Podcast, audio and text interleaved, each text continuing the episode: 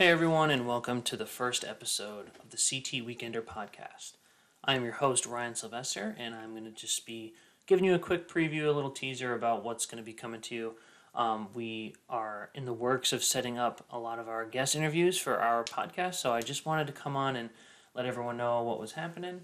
So, like I said, I'm your host, Ryan. I'm a native of Connecticut. I've been living in Connecticut for probably 18 years now. I moved up from Virginia and actually moved to Rhode Island and eventually landed in North Stonington, which no one knows. It's right near Foxwoods. Shout out to North Stonington. I graduated that high school with 44 other students, so really, really small. But it was really fun. But, you know, obviously a little farm town, and I eventually moved to the northeast corner of Connecticut. So North Stonington is New London County, which is the bottom right.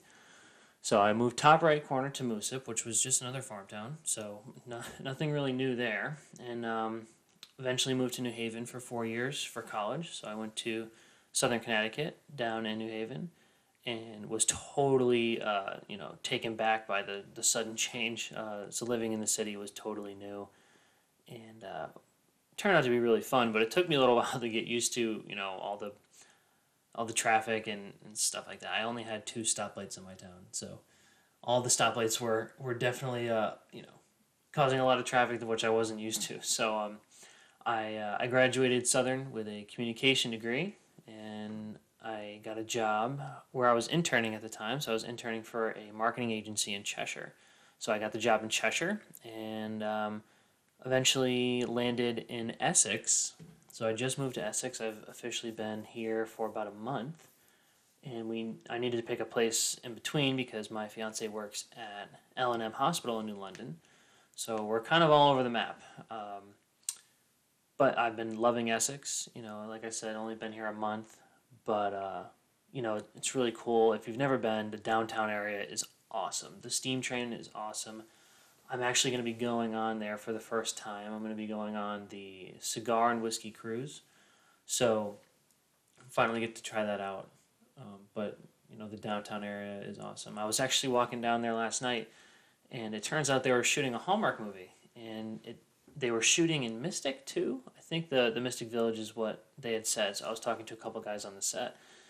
And, they did all the fake snow and everything around, and, it's so funny because everyone is down there in their winter jackets, and it's, almost 90 degrees outside. We were walking by, and we went down to Sweet Peas down there, and they're just like a little frozen yogurt or ice cream shop that's almost on the water. And, all the guys were begging for some ice cream, so I felt bad, but, they were sweating it off in their winter coats.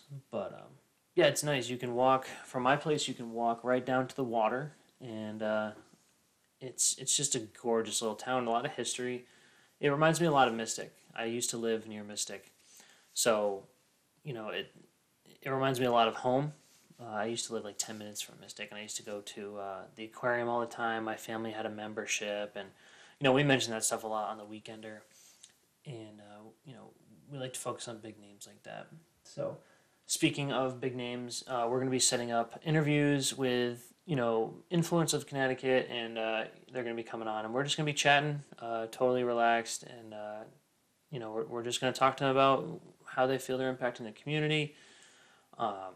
Just putting a face and giving you guys an inside track to, what's going on at companies that, we've identified as influencers in Connecticut.